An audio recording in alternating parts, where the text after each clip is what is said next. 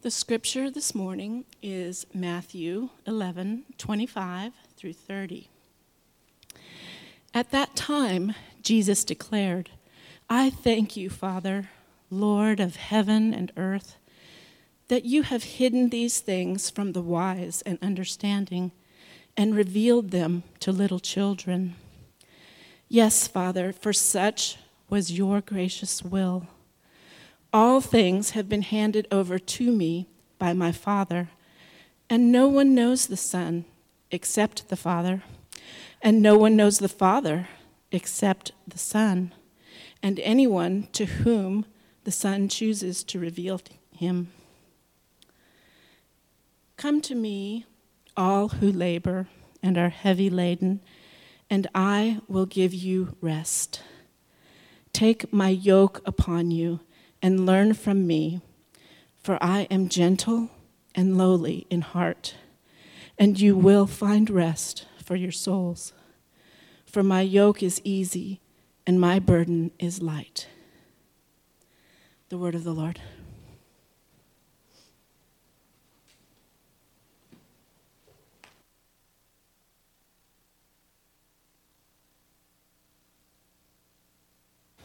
Good morning. Thank you, Michelle, for reading our passage this morning. And as our kids are dismissed to their classes, you can be turning there in your Bibles or devices to Matthew chapter 11. In the classic story of Dr. Jekyll and Mr. Hyde, the title character has two opposing personalities or natures. If you've ever read that novella or seen one of the film versions, Dr. Jekyll is a kind and well respected doctor. But of course, he has a dark side. And so he develops a serum to help hide this dark side of himself, but instead it transforms him into Mr. Hyde, an evil and violent creature. I guess it also makes him lose his doctoral degree if, as he goes from doctor to Mr. in the transformation. But the transformation is not only inward but outward as well. As you can see from the poster from the 1931 uh, film version. This is a story that's a study of human nature, the way that we struggle with opposing sides of ourselves, how we contradict within ourselves. This character has made such a mark on popular culture that we might even say uh, someone is a Jekyll and Hyde. If one minute they're kind and the next minute they're acting like a jerk, uh, we might call them a Jekyll and Hyde. Because part of human nature is contradicting behavior and moods, right? But sometimes we imagine that God is like this too.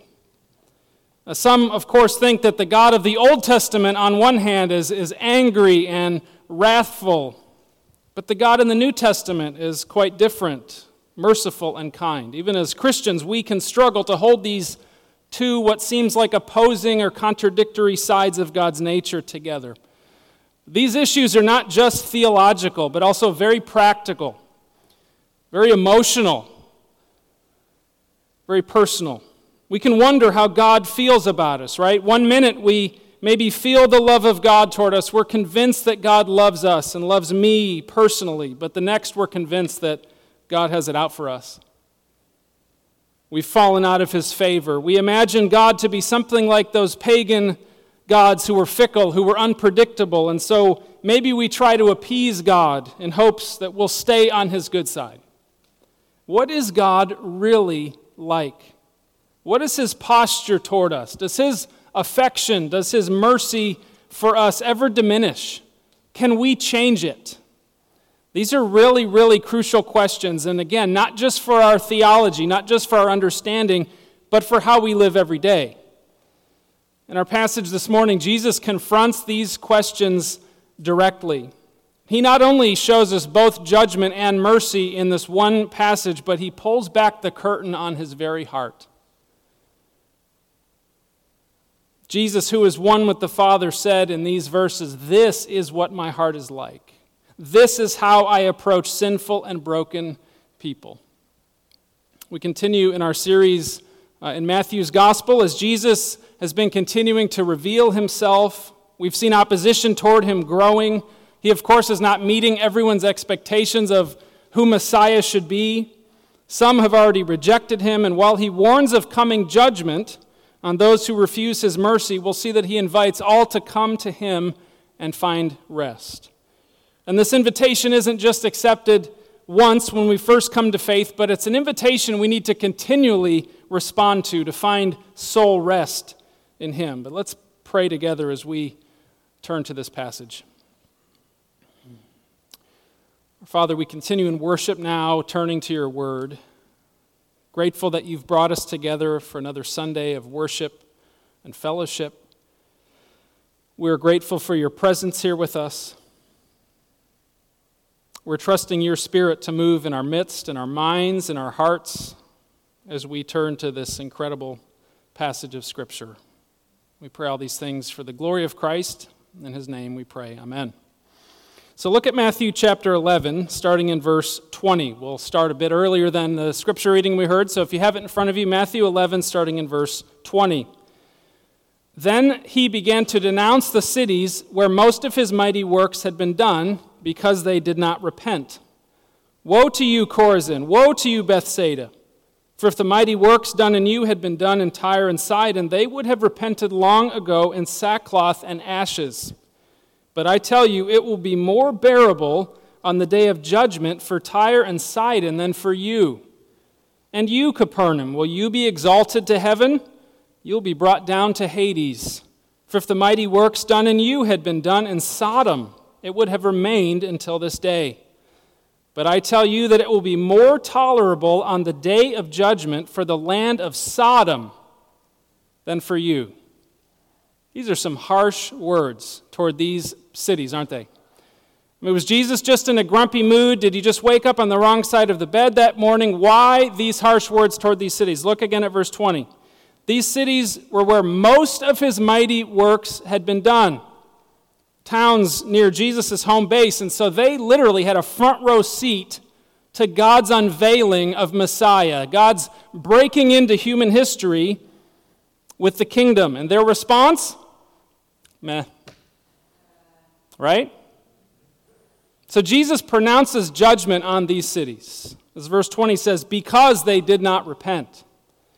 He compares them to these pagan cities of Tyre and Sidon, which were often prophesied against by the Old Testament prophets for their blatant sin, for their arrogance against God. And Jesus said, if they, if even Tyre and Sidon had seen what you all have seen, they would have repented. This is incredible stuff. And if that weren't bad enough, Jesus compare, compares Capernaum to the city of Sodom, a city that's synonymous with evil and was destroyed by God for its wickedness. Jesus says on Judgment Day, Sodom will have it easier than you. Why? Because they too, he says, would have repented if they had seen what you have seen. What's Jesus saying? We're more accountable before God the more light we receive. All, of course, stand in need of forgiveness that's found in Christ, but Jesus says a harsher judgment will fall on those who are given all the chances in the world to receive that forgiveness but choose to reject it. These are harsh words, as opposite as you can get from the words that we just heard in the scripture reading, the words that immediately follow. Judgment one minute, and then the most gracious words we can imagine the next. We're tempted to come to this passage and think, is this a Jekyll and Hyde situation? What are we dealing with here? Jesus is fully man, but he's also fully God. He doesn't change his mood on a whim like the gods of Greek mythology. Both sides of this passage represent God's perfect nature. The judgment Jesus speaks of here is not because there are certain people God just feels like being angry at, but no, this is the default position of human beings because of our sin. Separated from God, without hope, undeserving. This is why Jesus came to bring forgiveness and life to sinners. He holds this out to all people. But if that forgiveness is rejected, then that person's position is unchanged before God. They've chosen to remain separate from God rather than step into the life that Christ offers. But to those that receive him, what a different picture. Look at verse 25. At that time, Jesus declared, I thank you, Father, Lord of heaven and earth, that you have hidden these things from the wise and understanding and revealed them to little children. Yes, Father, for such was your gracious will. All things have been handed over to me by my Father, and no one knows the Son except the Father, and no one knows the Father except the Son, and anyone to whom the Son chooses to reveal him. Stop there for just a minute. Our focus this morning is going to be more on the few verses that follow, but there's a lot here we have to say something. Jesus' response to his rejection in these cities is to pray this prayer. The wise and understanding here would be the religious leaders. They had the intellect, they had the theology, they should have known better, yet they rejected him. We can have great intellect. We can have incredible amount of knowledge, but we can lack spiritual understanding. Spiritual understanding is a gift from God. Jesus says very clearly here. And God often chooses to give that spiritual understanding to little children or those who are unlearned, those who are insignificant, those who are often overlooked in this world, they're the ones often God delights to open their eyes. And in verse 27, Jesus returns again to this idea of authority, which we've seen is so important in Matthew's gospel. This verse right here, verse 27, is the strongest statement of Jesus' relationship with the Father found anywhere in Matthew, Mark, or Luke. This knowing speaks of intimate relationship that they share as members of the Trinity. Jesus says he alone reveals the spiritual understanding for people to come into relationship with the Father. In John 10, Jesus said, I and the Father are one. He alone has the authority to make this incredible invitation that follows. He alone has the ability to reveal the Father to us. So, if we want to know what God is really like deep down, we see it most clearly when we look at Jesus. Paul says in Colossians that Jesus is the image of the invisible God, that in him the whole fullness of deity dwells bodily. In John 14, Philip says, Lord, show us the Father, and it's enough for us. What's Jesus' reply? Whoever has seen me has seen who? the Father. Want to know what God is like? Look at Jesus. That's all the more important in a passage like this one where Jesus opens up his heart. Look at verse 28. Come to me, all who labor and are heavy laden, and I will give you rest.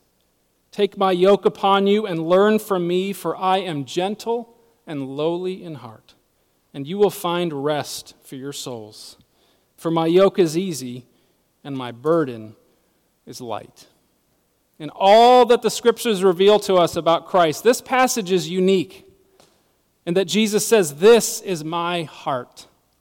Come to me because at my core, this is who I am gentle and lowly in heart. We say, wait just a minute. We, we heard the passage that came right before this. Jesus just said some really harsh words in judgment. Is that his heart too?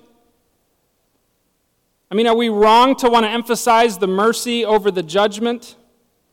Both mercy and judgment are part of his perfect holiness. But where judgment is a necessary response to evil and human sin, in Ezekiel 33, God says, I have no pleasure in the death of the wicked, but that the wicked turn from his way and live. So a just God must be just and will judge the unrepentant. But the desire of his heart is to show mercy to all who will receive it. If you want to see God most clearly, look at Jesus. And when we open up the heart of Jesus, we find compassion. At the risk of repeating myself, I think this is really, really important. Even this passage holds judgment and mercy together in Christ's character. But the judgment is a holy response to evil while the mercy is his heart. It's who he is. Why is this so important? Because, as always, our theology impacts our daily life. Many of us struggle with our concept of who God is, who we imagine God to be. We know He's loving and forgiving, yes, but many of us deep down struggle. We feel like God is constantly disappointed with us. We struggle with sin and doubt and complacency of heart, and we feel like we're constantly coming to God asking for forgiveness. Surely God's had enough of us by now, right? Or maybe he reluctantly accepts us because of Jesus' death for us, but that was only a transaction, right? He doesn't actually want to be with me. He really loves his most devoted followers, maybe, but me? No, I need to get my act together, and then maybe I can approach him, and then maybe he'll be ready to welcome me. Can you relate to that at all? Or if shame isn't your thing, maybe it's pride. Maybe you do believe God loves you because you're so faithful. Maybe you're a rule follower, and on the outside, you look like you have it all together. You have a Bible knowledge that impresses others. You serve, you give. People come to you for help and answers, and for all that effort, maybe deep down you think God must be pretty impressed. Both sides forget the gospel. Both sides are self focused instead of Christ focused because both salvation and sanctification are a gift of grace. Nothing we do can ever reduce his love for us. As J.I. Packer said, there is tremendous relief in knowing that his love to me is based at every point on his prior knowledge of the worst about me. So, on whichever side your heart tends to disbelieve the gospel, whether it's pride or whether it's shame or whether it's something else, hear this invitation from the Savior for you Come to me, all who labor and are heavy laden. In chapter 23, Jesus will say that the Pharisees put heavy burdens on people's shoulders by adding their own endless rules to God's law. He speaks to those here who are exhausted by legalism, those striving to please God in their own efforts, their own strength. Human religion says do this and that in hopes that God might accept you. So legalism may be implied here, but Jesus' invitation is broader. There are those heavy laden with shame. There are those heavy laden with worry and anxiety, heavy laden with fear, heavy laden with the trials and the difficulties of life. Jesus says, Come to me. Jesus says, Put your burden down and come to me. And in exchange, he offers rest, he offers relief. And he says, Take up my yoke instead. Now, a yoke, as we think of it, we typically think of a yoke on animals, don't we? To harness them together to pull a load. But there's a human yoke as well that Jesus apparently has in mind here that was used to distribute weight across the shoulders. So, in this sense, if you're going to carry the load, if you're going to do the job, a yoke makes things easier, not harder. The Jews often spoke of the yoke of the law that they were very proud to carry. But again, the leaders made this a heavy burden. Jesus says, You can trust that my yoke won't burden you. Why? Because I am gentle and lowly in heart. Gentle speaks of meekness and humility. Lowly is another aspect of humility in that he identifies with the least and the lowest. He is totally accessible to all who come to him. Jesus says, This is my heart, so you can trust me to take my yoke and follow me. This language would have been really familiar to Jewish wisdom tradition. The ancient book of Sirach, the writer invites people to put their necks under wisdom's yoke so that their souls receive instruction and find rest. So Jesus uses that familiar language, but with all authority, he doesn't point to something else, not even to wisdom. He says, Look at me. Take my yoke. It's his own yoke. He gives the rest from himself. And this rest of soul comes from Jeremiah 6 where the prophet says, Thus says the Lord, stand by the roads and look and ask for the ancient paths where the good way is, and walk in it and find rest for your souls. So Jesus takes this invitation of Almighty God, of God the Father, and he offers it through his own name. We find rest with the yoke of Christ, verse 30 says, because his burden is easy and light Have you been tracking with us through Matthew? We might say, wait just a minute here. Didn't Jesus raise the bar on righteousness even higher than the Pharisees? Didn't Jesus say to follow him, we have to take up our cross and follow him to die to self? Does that sound easy or light? So easy here is the word for kind, again, connecting to his very heart, what he's like, the one who gives us the yoke. So he's not saying, My yoke has no demands, just that with his yoke, we carry that burden in his strength. We come to Jesus, and Jesus gives us himself. So we now gladly carry his burden, this one who is gentle and lowly in heart. With his provision, carrying this load is actually a rest. It's a relief, a deep soul rest. Carry the burden of legalism. Carry the burden of human religion, and you are all on your own. Take Christ's yoke, and you have Him. I commend to you the book Gentle and Lowly by Dane Ortlund, if you've ever read it. I believe our women's ministry is going to be reading that book together this summer. That whole book expounds the heart of Christ that we see in these verses. Here's how Ortlund describes this light yoke. I know that text is small, but let me read it. His yoke is kind and his burden is light. That is, his yoke is a non yoke and his burden is a non burden. What helium does to a balloon, Jesus' yoke does to his followers. We are buoyed along in life by his endless gentleness and supremely accessible lowliness. He doesn't simply meet us at our place of need, he lives in our place of need. He never tires of sweeping us into his tender embrace. It is his very heart. It is what gets him out of bed in the morning. Is this your picture of who God is, of what he's like, of his posture toward you? If it's not, then our view needs adjustment. We're tempted to believe otherwise when we sin or when we're feeling lonely and discouraged, but this is the gospel reality. This is the heart of Christ for his people. And so we need to realize just how prone we are to drifting away from this core truth. Ortlund goes on, he says, Fallen, anxious sinners are limitless in their capacity to perceive reasons for Jesus to cast them out. Can you relate to that?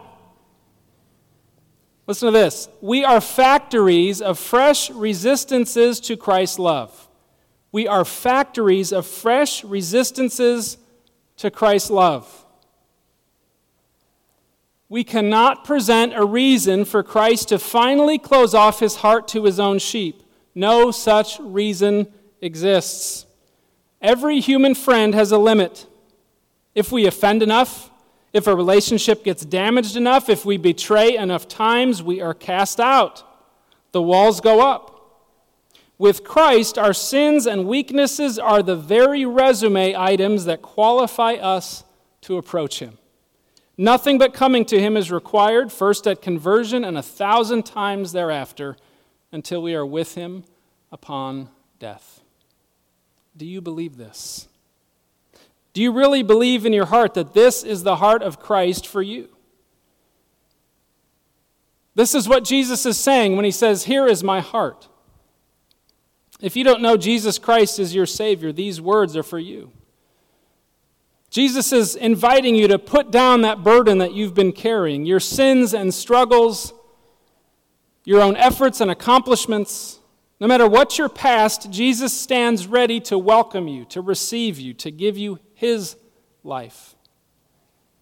And for us as believers, I hope you've seen that this invitation is not just a one time thing, because we are factories of fresh resistances to his love. So, what are the ways you are most tempted to resist his love? Maybe it's that religious pride, like the Pharisees. Maybe it's shame, that when you fail, you run from God in your heart because maybe you think you've so disappointed him that he doesn't want to be with you right now? But it's in our failures that Christ's heart reaches out to us, not in our strength, not in our goodness. It's when we are weak that he moves closer to us, ready to forgive, ready to give us his grace. Jesus never holds us at arm's length. This is the Savior that took on flesh and died on a cross for us because of our sins and our weaknesses, not in spite of them, because of them. When we were still sinners, Christ died for us. So when you are at your worst, Christ looks on you with compassion as a parent's heart breaks for a wayward child. Wherever you are right now in this moment, whatever burdens you've taken on, Jesus says, Come to me, find rest for your soul. I am gentle and lowly in heart. That's his heart toward you, that's who he is. And so we would do well to spend time meditating on these words, to memorize this passage, this incredible invitation, to ask God to help us take it to heart. This week, when you fail and you're tempted to run and hide from God like Adam and Eve in the garden, let the, the truth of these words break through those lies that you're tempted to believe about God. Believe the gospel instead and run to Christ. Run to Christ in your brokenness. And as we draw near to Christ, the Spirit transforms us to be more and more into His image, and then our hearts begin to look more and more like this heart. People will see this gentle and lowly heart in us and be attracted to His beauty. People need to see this heart in us now more than ever in this polarized climate. It doesn't matter what we say, it doesn't matter what truth we proclaim or what we stand on. If the compassionate heart of Christ is not reflected in our words and actions at work, at school, on social media, at the dinner table, people won't see Christ in us, period. But we can't manufacture this. We can't have the heart of Christ by trying harder. We first have to see his heart that the Spirit reveals to us. We first have to receive this love for ourselves, and then we have to come to Christ. And then we have to come to Christ and come to Christ and come to Christ. And when we realize more and more just how deeply we are loved, we are freed to lay down our other burdens and to find rest in Him. So, how does Christ look at you? How does Christ look at us as a church? Sometimes we're tempted in our flesh to believe he's like a Jekyll and Hyde one minute, showing us love, the next minute, like Zeus, he wants to zap us with lightning bolts. We believe that because we're factories of fresh resistance to his love. It's that simple. So we need to take him at his word. Jesus tells us in John 6 Whoever comes to me, I will never cast out. Do you believe that? Do you believe that experientially in your heart, day by day? Do you believe that when you sin and fail, if you are His, He will never cast you out? So let's take Him at His word. Come to me, all who labor and are heavy laden, and I will give you rest. Take my yoke upon you and learn from me, for I am gentle and lowly in heart, and you will find rest for your souls. For my yoke is easy and my burden is light. Let's pray together.